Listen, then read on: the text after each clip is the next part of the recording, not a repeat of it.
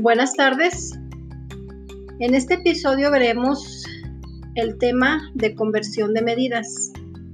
El aprendizaje esperado será resolver problemas que implican conversiones en múltiplos y submúltiplos del metro.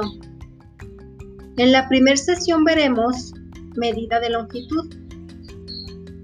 Las medidas de longitud se emplean para medir la distancia existente entre dos puntos, como es el largo y ancho de una figura. Existen diferentes tipos de medidas. La primera es medidas no convencionales. Es cuando utilizamos un lápiz, partes del cuerpo o cualquier objeto para medir. La segunda es medidas convencionales. Aquí utilizamos el compás, el transportador o la regla.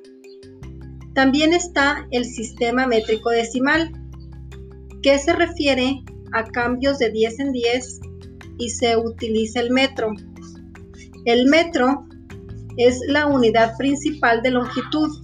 Es fija, universal e invariable.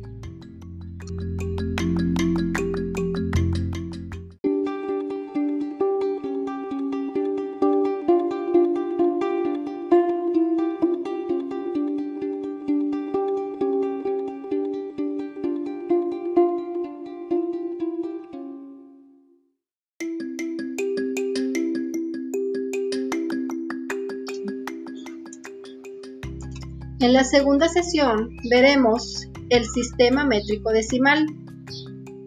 El sistema métrico decimal incluye al metro, a sus múltiplos y submúltiplos, que son medidas mayores y menores que el metro. Los submúltiplos del metro se utilizan para medir objetos más pequeños como el decímetro, centímetro y milímetro. Los múltiplos del metro se utilizan para medir objetos más grandes que el metro, como el decámetro, hectómetro y el kilómetro.